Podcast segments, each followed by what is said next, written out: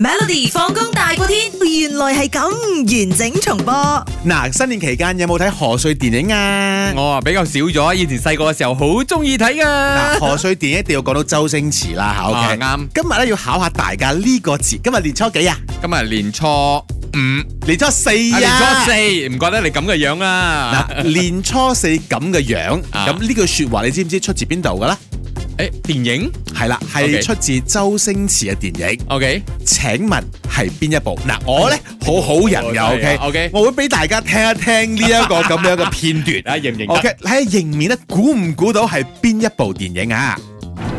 年初四咁樣，咩話？年初四咁嘅樣，上今年都車埋嘅。年初四家又放，錢又使晒，工又要發，點會好樣呢？係講得非常之啱啊點會好樣哎呀，假又放完，工又要翻，錢又使晒，係啦係啦所以就有年初四咁嘅樣啦。OK， 係請問年初四咁嘅樣係 係出自於周星馳邊一部電影嘅，OK 你 A， ？A.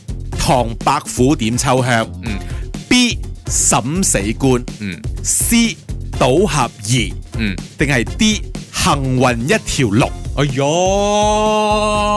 好啊好啊玩呢！哎呦，嗱呢個唐伯虎點秋香啦，同埋呢一個審死官咧都係古裝，應該唔會講呢個咩誒工又要翻啊，錢又使晒啊，但假又年放初四完啊。咁嘅樣，唔會更加接近古唔會裝古咩？裝咯，我覺得咁樣咁時裝，後邊剩翻咩啊？時裝嘅，賭俠二同埋幸運一條龍，我就幸運一條龍啦。點解撞嘅？撞撞㗎嘅？撞嘅，因為賭俠好似冇乜關事咁樣嘅。 你講晒啦，係啦咁係樣啦係啦係啦。好啦，，聽清楚啦噃，嚟年初四咁嘅樣係出自於一九九八年由星爺啦、吳君如啦、吳孟達達叔主演嘅《幸運一條龍》嘅經典對白之一。哇！你真係好旺啊，好旺啊真係真係年初四但其咁實嘅都樣非常應景嘅，因為咧年初四啦，開工嚟㗎嘛，好多朋友都已經係開係正式係開工嘅，係尤其是係其實其實係中國香港，佢哋可能放到初三、初四就開工啦咁樣。我我哋哋啊根據 public holiday 啦。嗱，咁樣，但但我哋都係